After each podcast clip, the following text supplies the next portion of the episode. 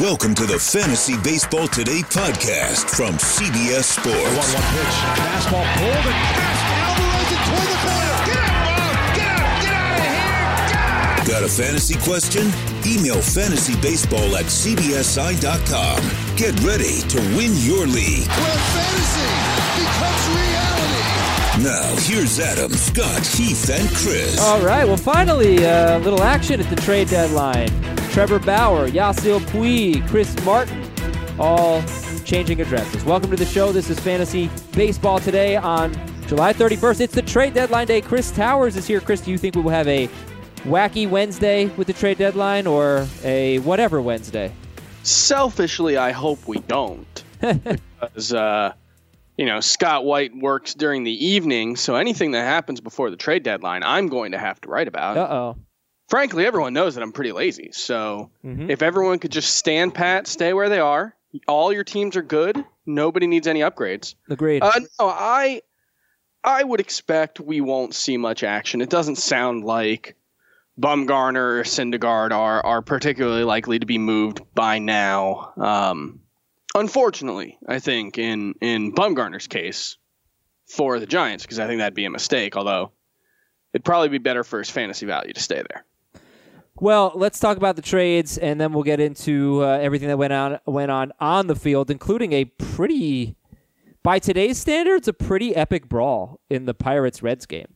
I mean, that's wild. Yeah, and I'm I'm happy to say this. You just really don't get legit brawls anymore. Uh, but we kind of got one yesterday. Like, remember when people used like like they like they were kicking each other, and they were just very mean to each other. It doesn't really happen. okay. Um. Anyway. So here's the trade. Cincinnati gets Trevor Bauer. He can be a free agent after 2020. He's going to make a lot of money next year, but they've got him for another year. Um, in terms of Cincinnati, Tyler Mahle's on the IL, but you got Tanner Roark, DeSclafani, probably not Alex Wood. One of those guys is likely leaving the rotation. Do we know who Bauer's replacing? Well, I guess Mahle went on the IL for Alex Wood, so that would that would have been the obvious answer. At this point, I think maybe DeSclafani probably has the the best chance to lose his job, but I'm not 100% sure that he's done enough to lose it yet. I think um, Roark, you know, Roark's got some bullpen experience. Could be him. He's less interesting than DeSclafani from a fantasy standpoint, so I hope it's him. Uh, yeah, yeah, I think maybe they just go six man for a little while. Okay, we'll you find know, out. It, it, it's hard to say right now. Uh, Cleveland getting Yasiel Puig and Franmil Reyes and Logan Allen and a couple of minor leaguers, infielder Victor Nova and pitcher Scott Moss. So, yeah, I mean, Puig and Reyes could start every day, right? This is great for Reyes.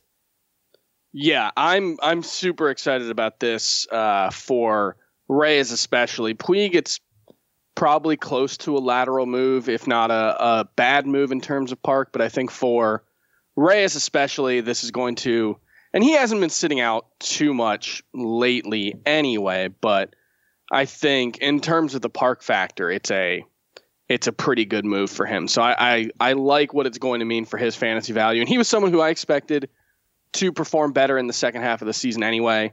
He's not a 253 hitter. I think he's going to hit more like 270 with uh, just a ton of power.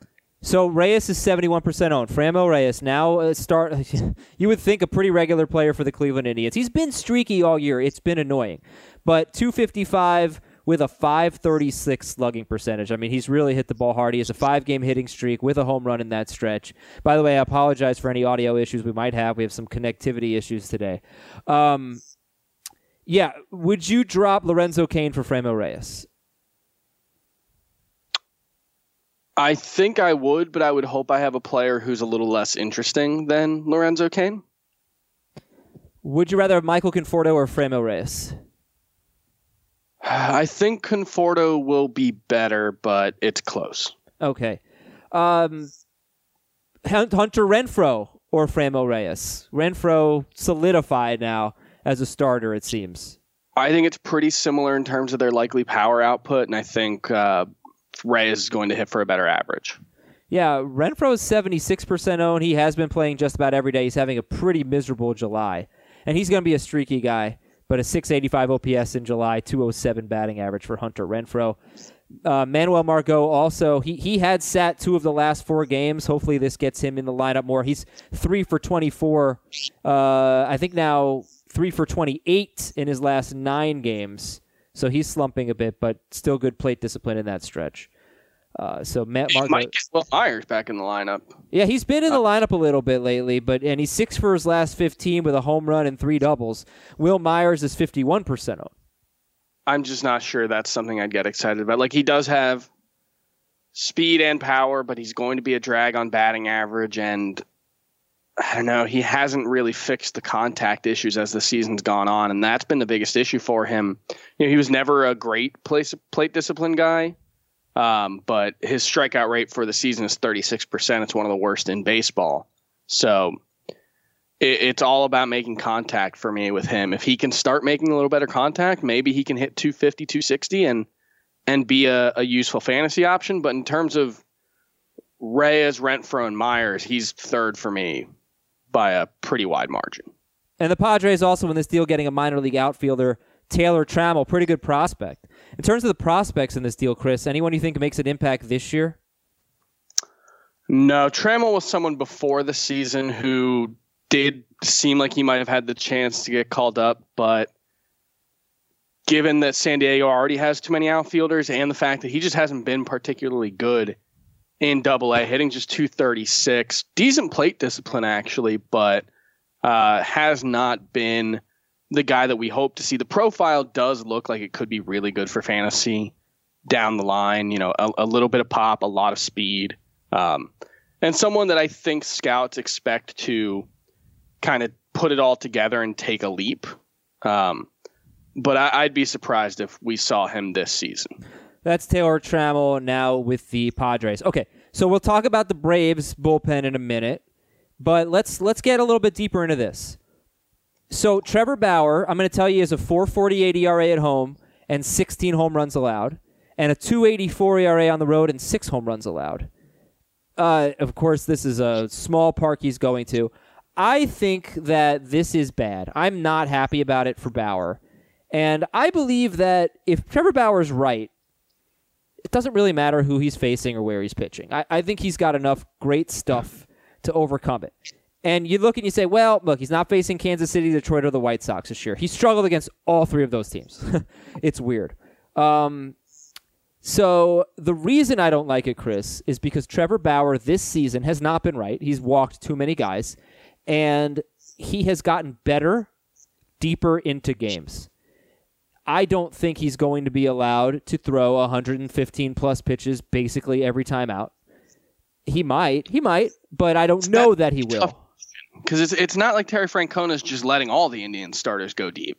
It's really just a Trevor Bauer thing. And so, you know, if Trevor Bauer, I mean, you know, maybe maybe what happens is when you're managing Trevor Bauer and he starts talking about how he needs to start needs to be let go let needs to be let oh my god why am i jeez Yeah, what is know. going on Mhm. with my brain when he starts like going on and on about how he needs to you know be let deep into games and you're the manager and you're just like oh i'm just gonna let him do it because i don't want to listen to Yeah. trevor bauer talk anymore is what i want to say All right, well, what do you think? Value up, down, or the same? I, I'm, I'm, uh, I'm a little concerned. I think it's, and it's a worse team, you know. So I, I think value's down a little bit for Bauer. slight downgrade. I would think it's probably a worse defensive team, although I haven't looked at the numbers for that exactly. And I, I also kind of like what you said. I don't I don't know how much it matters. He's he's so talented as he showed last year that he should be able to overcome that. The issue is just that we don't know if he's actually good or whether last year was just a fluke. That it it's hard to fake what he did last year. But his whole career has been defined by mediocrity he, this year looks more like every year before last year. It's not like he's had a, a lot of bad luck. He just hasn't been that good. Yeah. Again, you know, I know Scott and I are sort of on the same page uh, on this, and you and Heath are sort of on the same page on this, which should come as no surprise. I don't really break down Bauer's career quite that quite the same way. I look at the second half of 2017. What did he do? He introduced a slider or something like that. He changed his arsenal. He changed his career.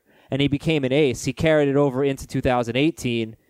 That's what I think the new Trevor Bauer is. This is just weird. Like he was terrible before that. This is like he's a good pitcher. He's just walking too many guys. Um, all right, so we, we agree slight downgrade for Bauer. Yasiel Puig slight uh, slight upgrade. He's been he's been a lot better at home than on the road. I'm sorry, I meant Yeah, slight downgrade. I meant slight downgrade. La- lateral move. Uh, probably a better offense given the way Jose Ramirez has been hitting and the addition of Franmil Reyes. They go, you know, f- six deep in quality hitters now. I think. Um, but yeah, it's a, it's a slightly worse home park. It's not a, a significantly worse home park. I think he'll be fine. Yeah, maybe a slight downgrade for a guy like Jose Berrios, who, if he has to face the Indians, is all of a sudden facing a much tougher lineup. Um, there are two players who I think are interesting ads because of this trade. And I picked both of them up yesterday in one league. I picked one of them up in one league. You know, I was looking for both of them. First of all, I'm looking for Reyes everywhere. Franmil Reyes is available. That's who I want. But Josh VanMeter and Danny Salazar. Salazar is going to make his Indians debut, his 2018 debut tomorrow. He's going to throw about 50 pitches, ideally. So you don't want to start him, but you pr- might want to add him. And VanMeter, he sat yesterday. He went over one as a pinch hitter. Previous five games, 10 for 18 with three homers. 22% owned. He's shortstop eligible. He's outfield eligible. It might be second base eligible. I'll check on that. But um, who are you more interested in picking up, Josh VanMeter or Danny Salazar? Probably VanMeter. I really, I, I'm a big fan of Danny Salazar's, but I'm just not sure he's going to be allowed to be a real starter this season. Coming back from, you know, the kind of shoulder issues that threatened to ruin his career. I'd be surprised if he's throwing more than 85 or 90 pitches, even at his most this season. So I think we're going to see a lot of four, maybe five inning starts from him. Um, whereas VanMeter, you look at a lot of the underlying stats do largely back up what he's done. He's not going to hit for this kind of power moving forward, but he has turned himself into a decent power hitter and uh, you know makes enough contact that I don't think he's going to get cheated. Yeah, he's pretty interesting. What was I look? Oh, his eligibility. Let's take a look here. VanMeter. It's it's uh, one word. V A N M E T E R. Killing time. He is uh, second, third. Wow, second, third, short, and outfield eligible. Yeah, Drop. go ahead. Would you drop jo- uh, Scott Kingery for Josh VanMeter? I think that's a very close one. I think they're they're similar players. I, I think Kinger is probably a little more talented, um, but Meter might play a little more. Yeah, VanMeter. I think you just called him Meter. I'm just trying to be efficient. National Lampoon's Wilder. Uh, okay, I think that's about it for this trade. Anything else, or uh, moving on to the Braves trade? Um, no, I think that's it. Cool. I think I think we covered everything. Good job. So the Braves traded Kolby Allard for Chris Martin, minor league pitcher Kolby Allard. He's had some big league time too. Martin's just straight up having a better season than Luke Jackson, who was awful yesterday in a non-save situation. Um, Chris Martin's ten percent owned. Luke Jackson's seventy-five percent owned. What do you think happens going forward? They didn't seem. Uh, they. Uh, I didn't see anything regarding this. I did see. I think their GM said like, "I'm going to let the manager. I'm going to let Snitker figure that out." But what do you think? This is this is another one where it's such a big outlier for Chris Martin's career. What he's doing this season that it, it's it's hard for me to buy into what he's done. He has changed his uh, pitch profile a little bit, but not necessarily in ways that would lead me to think he would get a lot more strikeouts. So I don't buy him as a very good reliever. And you know, it is worth noting that Luke Jackson for a long time was the best Braves reliever, and then things kind of fell apart on him. So there there's no guarantee that what Chris Martin's doing right now uh, will hold over, and he does have a four FIP. So I wouldn't be rushing out to add him. No, I, I will see what the Braves decide to do with the ninth inning. I'd rather let them figure that out before I try to add somebody. Yeah, I mean Anthony Swarzak is, I guess you could still say in the mix, but I'm guessing Luke Jackson gets the next save chance, unless maybe if it's tonight, it won't happen. But uh, seven earned runs in his last six appearances for Jackson. His ERA's risen almost a run from 266 to 360. We got some standouts. Andrew Benintendi's hot. Zach Gallen had a second straight awesome start. And people are asking about Drew Smyly. Does Drew Smyly matter? We'll talk about it after this quick break. Worn by players like Michael Harris to meet the demand of elite ball players, the New Balance Fuel Cell 4040 V7 is a versatile option. The 4040 V7 is built for the athlete who needs responsiveness and ability to cut and run at their full speed. The model features a fuel cell foam underfoot and a synthetic and mesh upper to provide breathability, comfort, and a snug fit as you round the bases. The fuel cell midsole features nitrogen infused foam specifically designed to propel athletes forward. Learn more about the 4040 at newbalance.com. Enough about the trades. Let's talk baseball. Chris, Andrew Benintendi has 13 hits in his last five games, I think. He's homering a lot lately. One of them was stupid. It was a stupid, pesky, stupid pole. Um, he, he's currently the number 28 outfielder in points, number 35 in roto, but he's hot. And uh, are you encouraged, or it's just a hot streak? Uh, you're probably asking the wrong guy. I'm just not a big Andrew Benintendi believer, and the underlying Statcast data is really, really not in his favor. Uh, he has an expected batting average of 250, uh, expected slugging of 432. So it's it's actually saying that he's probably overperformed a little bit this season. That's a really bad sign given how disappointing he is. But still plays in that great park. Still gets a lot of counting stats. I, I think it's probably just a hot streak. I, I I haven't seen much that he's changed that would make me believe that there's something new going on. The counting stats to me aren't great. It's 110 runs plus RBIs in about 100 games. Yeah, they haven't been great this season. Yeah, yeah, right, exactly. Um, one thing that's interesting about Benintendi is that his numbers, his slash line is better against lefties than righties. So that shocks me, and that eh, you know that's probably a recent development. Might be this hot streak. I will say this about Benintendi: he hit 16 home runs last year. Ten of them came in a 27 game stretch.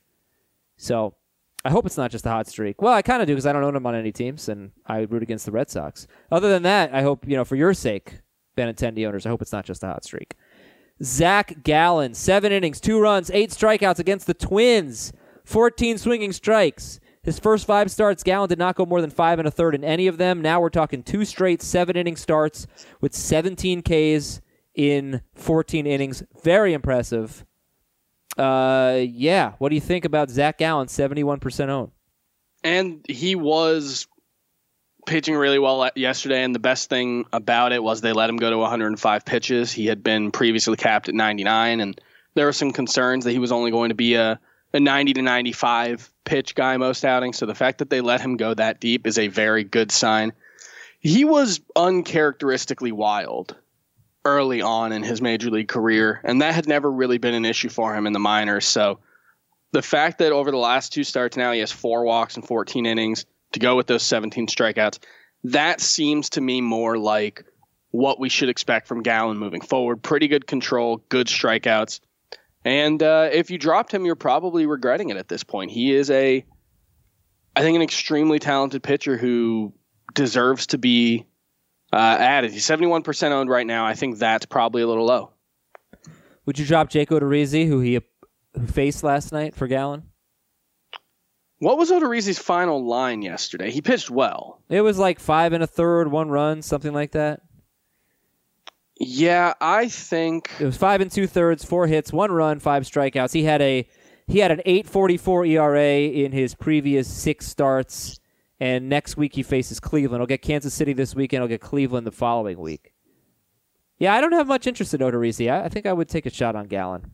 Yeah, I think I, I I would. It's one of those situations where I would hope I have someone who's done a little less than Odorizzi this year, uh, and I'm sure Scott White would say no way, because I think he's still really buying Odorizzi. But the strikeouts have gone away lately. Uh, I think three or fewer in four of his last seven starts. Wow. Um, and his high in that span is seven. He hasn't gone six innings in any of those starts either. So, yeah, I, would rather have Gallen than Odorizzi. How about Julio Teheran, who has a 148 ERA in his last five starts? Teheran, who, by the way, is at Miami next week. I would rather have Gallen. Okay. I have Julio Teheran in a segment called LOL. Like if he just keeps doing this, that's fine. Whatever. We'll we'll live with him continuing to outperform his peripherals by a run or more. And we'll just have to look stupid because he didn't do it last year to this extent. I don't know. It's dumb. 128 whip for Teheran and a 338 ERA. uh, my last standout is Drew Smyly. He's made two starts for the Phillies, six innings, one run, eight Ks at Pittsburgh, seven innings, no earned runs, five Ks against San Francisco, 20% owned. Any interest in Drew Smyly, who just has not been a good pitcher for a long time, mostly due to injury, but was terrible, was released by the Rangers. Yeah, he had not been a pitcher for Yeah. a long time. Uh, hadn't pitched in 2017 or 2018. Was miserable with the Rangers. But you know, it's interesting looking at how he's pitching in the two starts with the Phillies. He's largely abandoned his fastball. He's always been a 55% fastball guy. Usually, he's down to 38%. He's throwing it a little bit harder, but for the most part, it's just a lot more cutters and a lot more curveballs since getting to the the Phillies and that's interesting because he's been a guy who doesn't have a great fastball and has always been victimized by long balls. I think in part because of that. Um, so I, I'm interested. He's definitely well below Gallen. I wouldn't drop Odorizzi for him. I might rather have Teheran than him, uh, but it's definitely interesting what he's doing. In the deeper league, I- I'll, I'll look at him for sure. Would you drop Tyler Beady Little Eyes for uh, Drew Smyly? Yeah, he he's turned back into a pumpkin, unfortunately. Yeah, I, I mean, like I have no faith in Drew Smyly. I understand what Oh, you're saying, same. but yeah.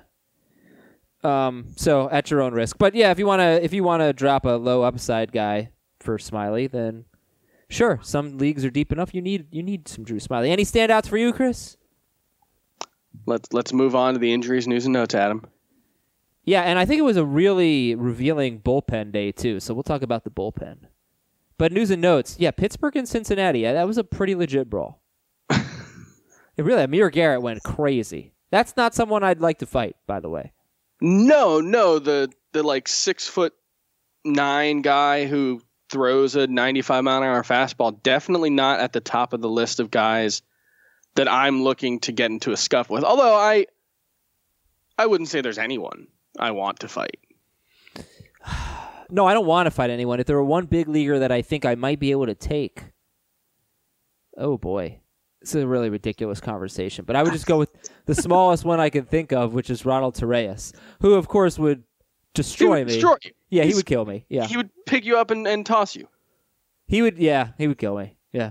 Um, Tim Anderson is back. Ken Giles had a cortisone shot in his elbow. He won't throw for two days.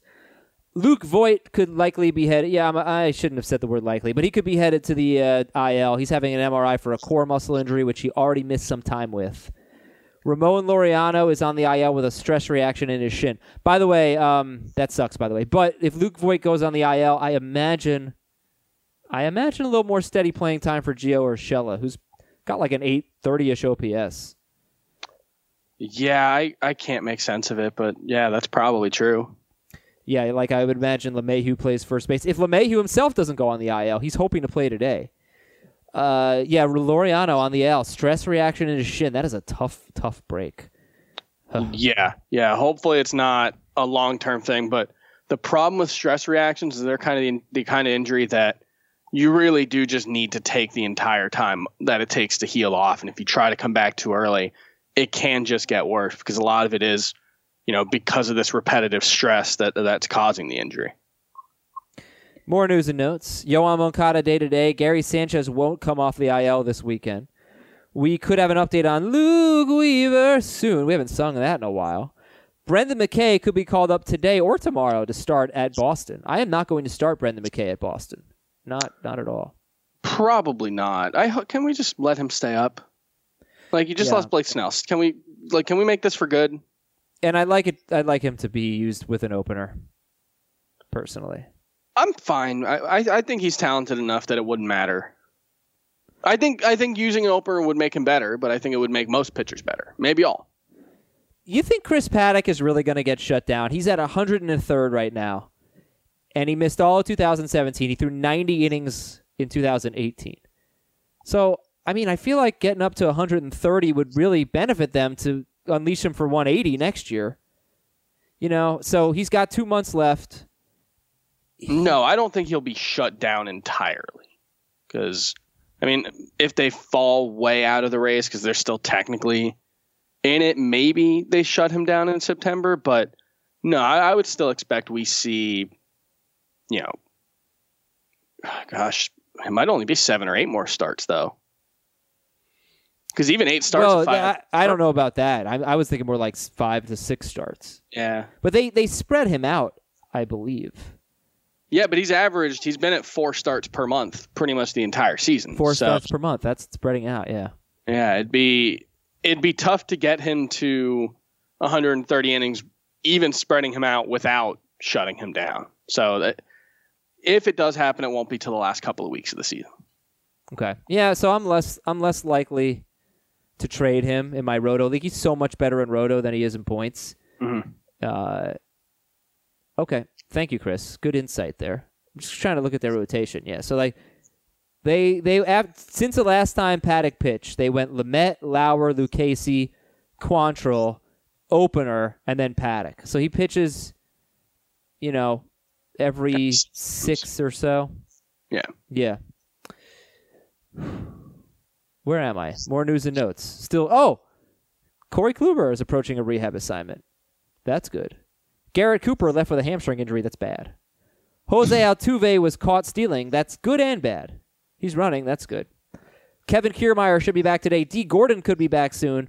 Ross Stripling's injury appears to be a short-term one. Julio Urias did not do well on his uh, start yesterday. Not surprising. Two Yeah. runs on six hits and two and two thirds at Colorado. Yeah, it doesn't sound like Stripling's going to make his next start though, right? Correct. Yeah. Uh, Sean Manaea should make his 2019 debut soon. Manaea or Salazar? Who would you rather have? I'd rather have Sean Manaea. I think Salazar might be better on a per inning basis, but I think we'll get more from Manaea. And you know, it was really weird last season. He had his best results ever, 359 ERA, but the strikeout rate collapsed. But before that, he had been a guy who got pretty good results from his secondary pitches in terms of swing misses. He was a decent swing and miss pitch pitcher who just didn't get the strikeouts. And, you know, it, it always seemed like just a little bit better distribution of his pitches could make him uh, a better pitcher. If he's going to be in the rotation, I, I I'm interested to see what he can do. And and yeah, I, I'd be willing to add him. All right, that's Sean Manaea. Would you rather have Sean Manaea or Zach Gallen? Gallen. Okay. And Vladimir Guerrero has hit two grand slams in his last 10 games. That's nice. And finally, Marcell Ozuna began a rehab assignment. That is also nice. It's bullpen time. All right, so I do think it was a revealing day. Archie Bradley got a save. Yep. Taylor Rogers got a save. Sergio Romo pitched the eighth. Emilio Pagan got a four out save. Roenis Elias has now five straight scoreless appearances, and he got his 14th save. Liam Hendriks blew another save. He's been bad lately, and Blake Treinen got the win in extras. And Freddie Peralta pitched in the eighth and ninth inning. He gave up a home run. Josh Hader took the loss in the tenth. And Edwin Diaz struggled again. He blew his fifth save of the season. He walked two, gave up a run. you sound exasperated. It's just unbelievable. Yeah, terrible year. Terrible year. But and then the like yeah, let this be a lesson. no, don't pay no, for no, no. You're wrong. No, don't pay for You're the wrong. best closer from last year because this is what happens unless you're talking about a guy like Pete Kenley Jansen or Craig Kimbrel who has done it for five or six years. Because the thing with Edwin Diaz was, it wasn't like I thought he would be bad this season, but in order to get him, you had to reach probably a round earlier than any closer was going. He didn't just have to be good. He had to be unbelievably good yet again to justify that cost. And we see this every mm. year. There's always a guy who breaks out as a closer and because we're talking about 65 inning samples. And when we're when we're looking at starting pitchers, the guy is a good, you know, we're, we're not looking at Lucas Giolito as the best pitcher in baseball because he had a really good 65 innings in April and May. Mm-hmm. Mm-hmm. No, I, I disagree though. I, I think it's I think that your argument's fine, but but in my opinion, not with Edwin Diaz. I do think going into this year, there was plenty of reason to believe that Edwin Diaz was the next Kenley Jansen type, the next elite closer that was going to be that good year after year after year. And whether or not he finished as the number one relief pitcher probably would just depend on the save total. But in terms of ratios, ERA, WHIP, and strikeouts, you know, you had to figure Diaz was going to be one of the best. I, I'm surprised to see him pitching this poorly. And I also think, Chris, that the next group of relievers that went, Chapman, Kenley Jansen, who am I forgetting? Uh, they all Blake Treinen, they all had question marks. Chapman and Jansen are on the Right. back end of their career. So I thought it was just I look. None of us took Edwin Diaz because yeah, I agree. Like having to take him around earlier felt a little rough, but I just think you're going a little bit too far. I think there was justification for treating Edwin Diaz like that. my thing is it's not like oh you shouldn't have taken Edwin Diaz you should have taken the next group of elite closers I I just if we're learning one thing and we're learning a lot of things every day on the Fantasy Baseball Today podcast but over the last couple of years it's really really hard to justify investing a lot in closers I, I just even more so than in the past because there are so many more injuries. There are so there are so many home runs. There are so many uh, teams who aren't willing to stick with guys through thick and thin that it just makes it really tough to justify. Yes, Diaz hasn't lost his job, so a lot of that doesn't apply to him. But it shouldn't be a, a complete surprise given the fact that he wasn't that good in 2017. Yeah, it's true. I, I sort of dismissed 2017 because, as I recall, in 2017 he wasn't very good. He got removed from the role. He took a little breather from it. He came back and he was good once again, very good. Um, I I took a different approach to relief pitcher this year because it was the first year where it seemed like only half of the jobs were settled. And we kind of bought into the notion that managers were going to use matchups a lot more. I don't really think that's happened. Like, I would say they've used matchups a little bit more, but I think most teams have a closer. Yeah, I don't think they use matchups, but they have a closer for a couple of weeks. They're, they're, they're, the leash is a lot shorter these days. Well, that, yeah. Yeah, but I, I think we were sort of expecting like a Rays situation. The Rays are, are a true, at least when everybody's been healthy, Alvarado, Castillo, Pagan, a true bullpen by committee. There hasn't really been that much, including the Phillies. Now, if Robertson didn't get hurt, I don't know what would have happened. A lot of their guys got hurt. Tommy Hunter got hurt. Like a lot of their guys, they just fell off. But they committed to Neris. Uh, I do feel like most teams, maybe it took them a little while, but the whole bullpen by committee was probably a little overblown and probably will going forward because I, I think when push comes to shove, most managers are going to want guys to have roles that they are familiar with, can, can have expectations for, you know, a routine. Sports coaches are cowards. I mean, it's easy to say when you're not actually in it, but if you know the personalities of your pitchers and they want to know what their role is, then that, that matters. That counts for something. Sure. Uh, all right. So, what about Archie Bradley? Uh, inning and a third for his first save. I would love ten straight scoreless appearances. Sorry. Go ahead. I would love if he was the closer. Uh, I think he's the best pitcher in that bullpen. I don't buy uh, what Yoan Lopez has done this season. Uh, I'm blanking on They have Hiran- Hirano. Yeah. his control hasn't been as good this season, and it, it makes him a little shaky. I would love to see Archie Bradley really get that opportunity, but I think it'll be matchups. And it sounds like they want Greg Holland to be back in the role anyway Yeah. at some point. Yeah. Bradley's only 15% owned, so there are worse uh, flyers Yes, to take. I have him in a 15 team league. I thought Freddie Peralta's usage was interesting yesterday. Again, he pitched the eighth and the ninth. He gave up a home run, I think in the eighth, and then a scoreless ninth. I I could see him getting some saves, and Yeah. and he, I do think he's going to be a pretty good reliever. So okay, moving on. He'll play up in the bullpen. Yeah, exactly. It's Um, uh, just weird. I think Josh Hader had two home runs allowed to lefties in his career before this season. He's got four after Matt Olson's walk off. So let's take a look at there. There could be a stat that could be very fun. It is the amount of hits Josh Hader's given up and the amount of home runs he's given up. Let me come back to that. We have more to get to. The Braves outfield's very interesting. And Josh Hader. Josh Hader has given up 24 hits, and 10 of them have been homers. That's kind of He's, he's a regular Joey Gallo.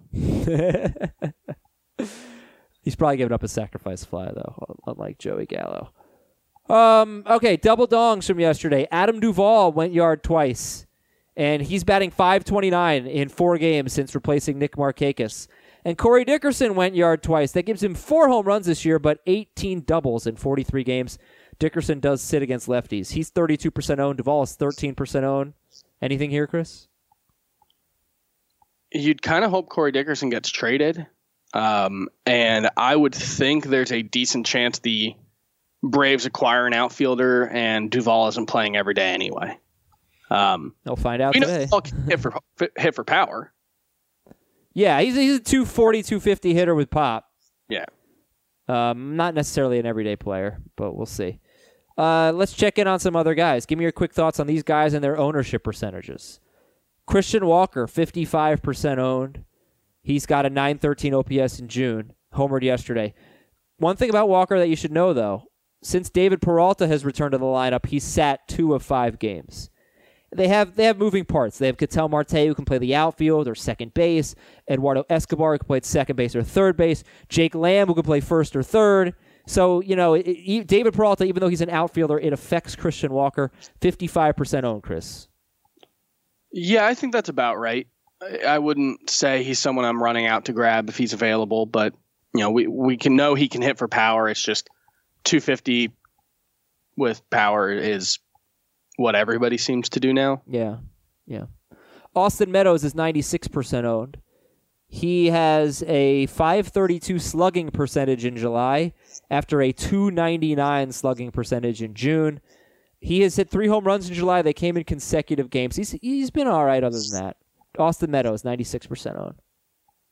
He is not as good as he was early in the season. He's definitely not as bad as he was in June. I I still think he's probably not as good as his overall season line. Um, but you know, if he's more of a 280 hitter than a 290 hitter, there's nothing wrong with that. You wouldn't drop Meadows for VanMeter, would you? No. How about for Renfroe? I mean, sorry, how about for uh, Reyes, Franmil Reyes? No, probably not. Let's check in on Didi Gregorius. He's 89% owned. He's batting 279, 276 with seven home runs. His plate discipline is not nearly as good as it was last year. 38 games, by the way, for Didi. But uh, he's, you know, he's been streaky within this uh, short sample size, like some really big games, then like a two for 15 kind of thing. Whatever. Didi Gregorius. He's always been streaky, so that that shouldn't be surprising. You know, you've gotten the notice that he was a top 10 shortstop each of the previous two seasons. I'm not sure if he repeated those seasons he'd be a top 10 shortstop this year. That's my uh, that's my concern is just maybe the position has kind of passed him by and if he is you know, last year he did have better plate discipline, but for the most part he's been kind of an all or nothing power hitter. And if that's all he is, um, I don't know if that stands out. Yeah. And as far as the top 10 goes, I mean, two straight years of Didi being a top 10 shortstop while playing less than 140 games. So I do think I do think if he played 100 and, let's say 55 games as what he was last year, it's probably top 10 because that's a 30 homer guy with good counting stats. That's my guess. I might be a little off on the numbers. Uh, let's check in on Yuli Gurriel. Since his inside the park home run that just made Chris Towers furious, he does not have any homers. He has one extra base hit, but he is eight for 19. Yuli. He makes a lot of contact. He's going to get a lot of hits. I just it, it was never about that for me. It's just I don't buy him as a as a power source, you know. Even moving forward, I was viewing him more as like a 20 homer guy over the course of a full season because that's mostly what he's been. It's a little better than what he's been for his career, but the the argument for Yuli Gurriel has always been a steady source of good to great batting average and good counting stats in that lineup, and I think that's still who he is. All right, let's check in on Joey Votto. In his last 53 games, about half his season, Joey Votto is batting 311, but just six home runs, 14 doubles, and 844 OPS. I think we can pretty much give up on him being a power hitter, even though he homered yesterday. But do Yeah. you think Joey Votto is a is a plus three hundred hitter? Yeah, I mean, it's come with a 356 BABIP, which is probably a little higher than you would expect from him moving forward. So maybe it's more like 295, 300 than 310. But yeah, I just, you know, it's kind of like the last time Miguel Cabrera was good, where it was a good batting average, but not much pop. And, you know, he's probably maybe closer to Yuli Gurriel. I think he's probably better, but not that much. Joey Votto. And finally, let's check on AJ Pollock. He homered uh, at Coors Field on Tuesday. Before that, uh, he he had been super cold. He had been two for twenty four with a walk and seven strikeouts. AJ Pollock's eighty eight percent owned. Does that feel justified to you? Yes. Yeah, it does to me. I'm now maybe I'm the wrong person to ask because I'm the AJ Pollock guy, Yes, and you are. I'm inclined to believe in him. But just looking at what he's done since coming off the the IL, he's hitting 270 with an 880 OPS. That's pretty good. He, I think he is a legitimately above average power source at this point in his career, which is surprising because he wasn't for a long time and he's older. But the the thing is, it's come at the expense a little bit of his batting average, and he's not going to run. So, you know, he expectations should be lowered for him overall. Yeah, I think Pollock. It's a shame those numbers since coming off the IL are good. It's a shame that it happened in such an intense hot streak. 406 batting average, four home runs in his first nine games off the IL, and then a two for 24 slump before homering at Coors Field yesterday. Uh, Chris, here's a segment called "These Guys Used to Be Good." These used to be very fantasy relevant, and they're both owned in fewer than 30% or less than 30% of leagues. Ender Inciarte, he sits against lefties, but he's basically replaced Austin Riley in the Braves outfield, and Ender Inciarte. And uh, Kyle Seager, who's on an eight game hitting streak with a 355 batting average and an 1168 OPS. Uh, do you think Ender Inciarte and or Kyle Seager could get back to being fantasy relevant? Probably not, unless the Braves send down Austin Riley. But even then, I, I wouldn't be surprised, like I said with Duvall, if they add an outfielder uh, who could cut into both Duvall and Inciarte's playing time. And they just we we know the Braves don't let guys run when they're not batting leadoff. That's it's it's weird, but it's been true for Yeah. years. And Inciarte, we saw last year, you know, ran a lot more when he was batting leadoff than when he was batting lower in the lineup. I think that's the thing you should expect when he's not batting leadoff is he's not going to be a big steal guy and he doesn't really do a lot else. He can kind of give you a, an empty batting average, hopefully. All right, let's move on and talk about some of the pitchers from yesterday. When you look at man, some great performances. Verlander, Bieber, Syndergaard were great. Darvish was really good. Oh, we're going to talk about the Justin Bieber matchup last night. Ah, that's very good. I like that. Uh, Justin Verlander versus Shane Bieber. Yeah, they were they were excellent. Verlander was better. And then you got you Darvish, who seems to have turned his season around.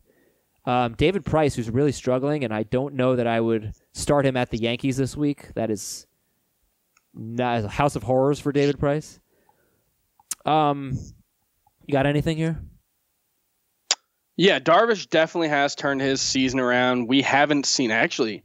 He hasn't had a start with more than one walk since Yeah, June. uh-huh. yeah, and he hasn't had to start with more than two walks since June 5th. And he hasn't had to start with more than three walks May 9th. Okay. Uh, all of those are very good. And his strikeout rate is, it's not quite the elite, uh, game changing Yu Darvish levels that it used to be, but it's still very good. Yeah, I think he's back. And, um, someone that you're starting pretty much every time out. I agree with you on David Price. He's had an interesting season because he's been good, but man, that guy doesn't go deep into games. no, not at all. At all. He's averaging like right around five innings per start. Um, yeah, you probably sit him at Yankee Stadium. I, I'm not sure I quite believe the he can't f- mentally pitch there, but he's just kind of a he's a little bit more matchups oriented than he used to be. Well, you sit most pitchers at Yankee Stadium. Yeah. Now, if they don't have, they're not going to have Gary Sanchez. They're not going to have Luke Voit. So They're not going to have Stanton, obviously. They might not have LeMahieu. Yeah, I mean, if LeMahieu's out and Voit's out and Sanchez is out, then it's a different conversation. But uh, otherwise, you know, Price just isn't pitching that well right now. And he said he has some stuff to figure out before his next start. That doesn't give me a lot of confidence going No, to the no, Yankees. not a lot of confidence going into a start against the Yankees out at Yankee Stadium. Didn't matter for Alex Young yesterday, of course. But uh, fringy starting pitchers. Who are your favorites? Dinelson Lamet, Reynaldo Lopez, Chris Bassitt, Tyler Beede Little Eyes, and Griffin Canning. Uh, my favorites, and I think three of these guys are legitimately interesting. Uh, Lopez, Canning, and Lamet in that order.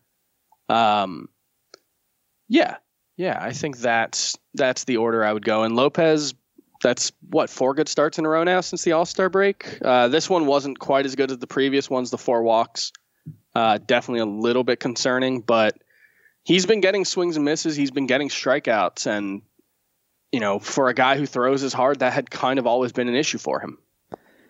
I had such an argument about Griffin Canning with a co-manager yesterday who wanted to drop him, and we still would have gotten his start, but but wanted to drop him.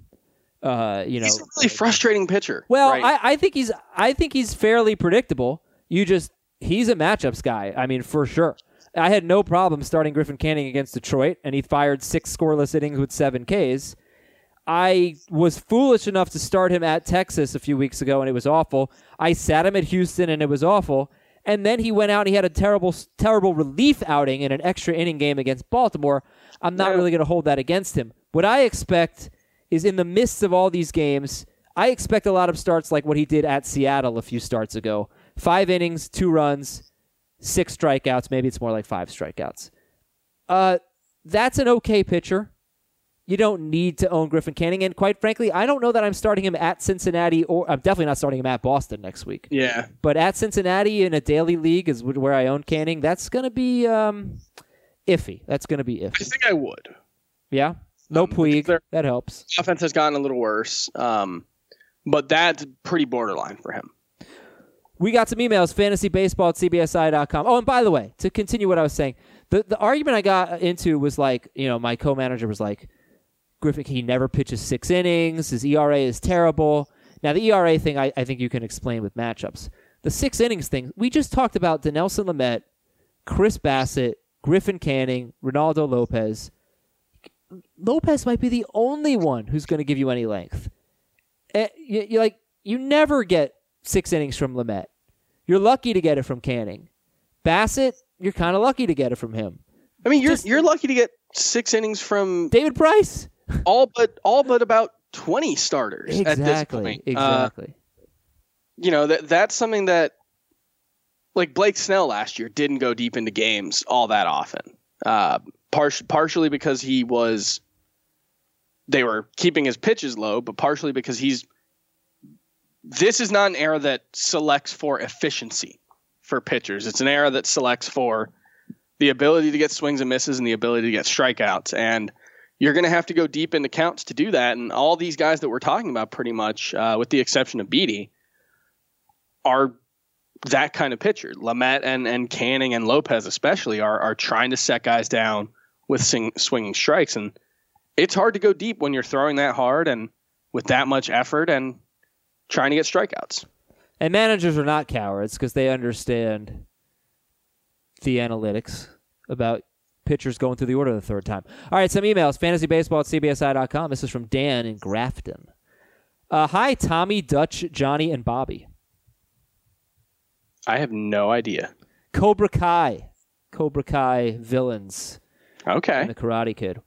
Uh, I was hoping you could do a segment on the show for us Dynasty League guys who are out of the running this year and are looking to improve our team for next year through trades before the trade deadline. Can you identify some players who are underperforming this year that have little value to their current owners that you expect to have good years next year? Yes, I can. So I might be alone on this, but I like Max Fried. I think he could have a nice little career. Yeah, I don't disagree with that that. comes to mind. Um, one of the first things that came to mind for me was Zack Wheeler. Mhm. Uh, not someone that fantasy players are particularly enthused about right now. You might be able to get him for a relatively cheap cost, especially with the injury. Um, and yeah, I think he's a lot better than his ERA suggests. I don't think he's going to be as good as he was last year, but you know, a mid threes ERA with a lot of strikeouts is still very much uh, within the realm of possibility for him. So that's one particular name. And, you know, I, I don't know if this fits the question quite, but Noah Syndergaard's another guy that I think will be significantly better moving forward than he has been. And maybe it's a good chance to buy low on German Marquez. There might be a perception that Carlos Correa isn't a great player. And I don't really believe that. I think when he's healthy, he is potentially a 900 OPS guy.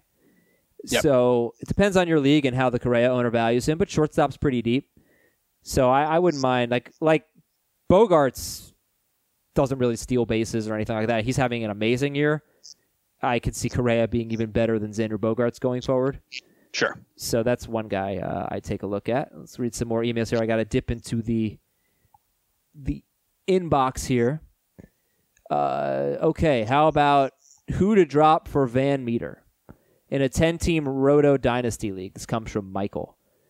Scott Kingery, Scooter Gennett, Brandon Lowe, Lorenzo Cain, Lourdes Gurriel, or Ryan Yarbrough? It's di- Dynasty, keep in mind. I think it might be Lowe just because he's not, it doesn't sound like he's particularly close to returning from his shin injury. He said shin. I know it didn't sound that way. Keeper league here from Lyle. Uh, who do you think has the better season rest of year? Will Smith or Travis d'Arnaud? Smith. Okay. Yeah. This is from John. What is Kirby Yates's trade value right now if an owner was to seek a hitter in a keeper league with prospects? in a keeper league? That's an interesting question because Kirby Yates was someone that the Padres were uh, reportedly considering moving this season. He's having the best year of his career. He's arguably been the best. He's probably been the best reliever in baseball for fantasy purposes. Um, but he could go somewhere where he's not necessarily the the guaranteed closer. So I, I think trying to sell him right now in a dynasty league makes a lot of sense. Uh, we should, probably answer, we should answer this question tomorrow. I think. You That's know? true. Because um, he's he's on the block. He might get traded today, uh, but he's good enough to be a closer. Like he should not be a setup man. But I would say trading relievers in dynasty is probably a good idea. True. True. Here's a grade the trade from Timothy. Give Chris Paddack, get Kyle Hendricks. C.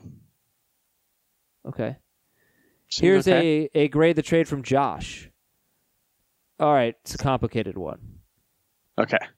Give up Darvish, Brad Hand, and Eloy Jimenez. Okay. They are worth a combined $49. Okay. Darvish, Hand, and Eloy Jimenez for 49 Get Max Kepler, Zach Gallen, and Mackenzie Gore for $20. So you're going to save 29 bucks. You're going to give up Darvish, Hand, and Eloy. You're going to get Kepler, Gallen, and MacKenzie, and this is uh, Mackenzie Gore, and this is a keeper league. I think that's a B. I think you're winning that one. Um, presumably, you're kind of punting on the rest of the season a little bit there. Um, losing Eloy does hurt. That's that's the one place where you're really giving up a potential long term piece. Um, but I still like the overall return a little bit more.